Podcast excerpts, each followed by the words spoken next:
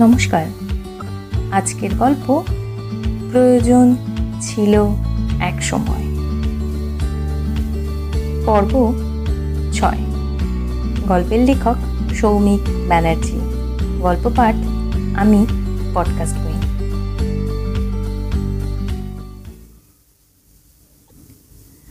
কুড়ি মিনিট পর তার বাড়ি যাওয়ার বাস আসছে দেখে একটু স্বস্তি হলো।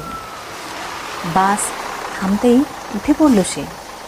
কপাল ভালো, উঠেই পেছনের দিকে একটা কোণে সিট পেয়ে গেল। পকেট থেকে ইয়ারফোনটা বের করে কানে গুজে এফএম চালিয়ে জানলার কাছে মাথা হেলিয়ে শুনতে শুনতে অতটিক্ষণ করল সে।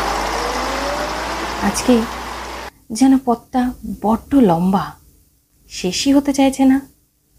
হাত ঘড়িতে আবার নজর দিল। সবে আধ ঘণ্টা হয়েছে।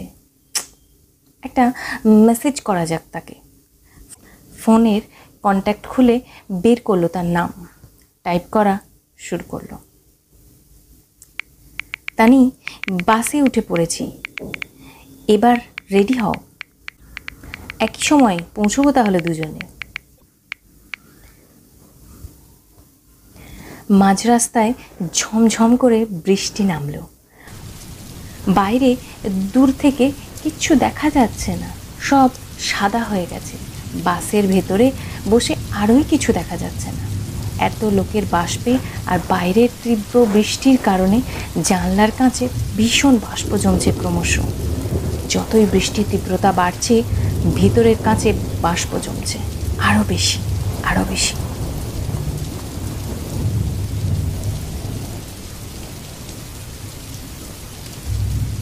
তানি তখন কলেজের ছাত্রী। প্রীতমের সাথে আলাপ ফেসবুকে। আর পাঁচটা সম্পর্ক গড়ে উঠছে যেমন চারিদিকে, ঠিক তেমনই আর কি। বিশেষ কিছু বিশেষত্ব নেই। দেড় ঘণ্টার রাস্তা পেরিয়ে গিয়ে সেই নয় সিনেমা দেখা, নয়তো পার্কে বসা, অথবা রেস্তোরাঁয় বসে চাউমিন খাওয়া। তানির আবার এইসব বৈশিকতার প্রেমে খুব বিশ্বাস ছিল। যখনই প্রীতমের সাথে দেখা করতে আসতো, তখনই বেশ টিপটাপ হয়ে গুছিয়ে সেজে আসতো। বেশ ভালো লাগতো দুজনের দুজনের সঙ্গকে সেই প্রথমবার যখন প্রীতম গেছিল তানির সাথে দেখা করতে, বাঙালির ছেলে বাঙালিয়ানা দেখিয়ে পাঞ্জাবি পরে গেছিল। পৌঁছে দেখে সেও শাড়ি পরে এসেছে, তাও আবার টুকটুকে লাল রঙের।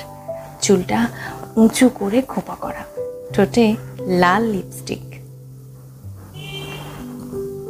শুধু বাঁ হাতে চুড়ি কপালে একটা ছোট্ট কালো টিপ। চোখের পাতায় হালকা গোলাপি আভা। টুকটুক করছে গায়ের রং। আর তাতে একটুও খুঁত নেই। আর প্রীতমকে দেখে এক গাল হেসে বলল কোথায় যাওয়া হবে, মিস্টার? উত্তরটা অবশ্য কিছুক্ষণ পর এসেছিল প্রীতমের মুখ থেকে। সে বিস্ময়ে বেশ অনেকক্ষণ তাকিয়েছিল তানির দিকে। তানি তার বিস্ময় ভরা চাহনি ভেদ করে ডেকেছিল। এই যে, কোথায় হারিয়ে গেলেন, স্যার? বলেই হাসল।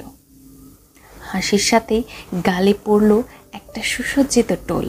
বিস্ময়, ভালো লাগা, আকর্ষণ, চক্ষু কেড়ে নেওয়া এক অবিশ্বাস্য মানবী। তার সামনে দাঁড়িয়ে আছে দেখে কোনো কথাই বেরোলো না প্রীতমের মুখ থেকে। প্রীতম বলল মানে যেখানে ইচ্ছে, তো তোমার জায়গা তো। তুমি যেদিকে পথ দেখাবে, সেদিকেই চলবো আমি।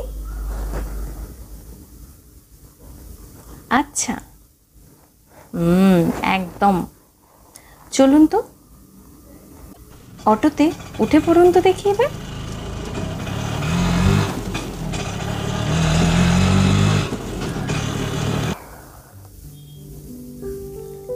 কেমন লাগছে গল্পটা আপনাদের? অবশ্যই জানাবেন কিন্তু। প্রীতম এক টুকরো আলপনা পাবার আশায় তানের পিছনে ছুটে চলেছে। সে কি পাবে? আলপনাকে আবার নতুন করে ফিরে? না, নিজের জীবনের সাথে এইভাবেই লড়ে যেতে হবে তাকে। জানতে হলে পরের পর্বটি অবশ্যই শুনবেন কিন্তু। এই পর্বটি কেমন লাগল অবশ্যই জানাবেন কিন্তু। লাইক করবেন, রেটিং দেবেন। আমার একটি ইউটিউব চ্যানেল রয়েছে পডকাস্ট কুইন। আপনারা চাইলে নিয়মিত গল্পের জন্য সেখানেও আমাকে সাবস্ক্রাইব করতে পারেন।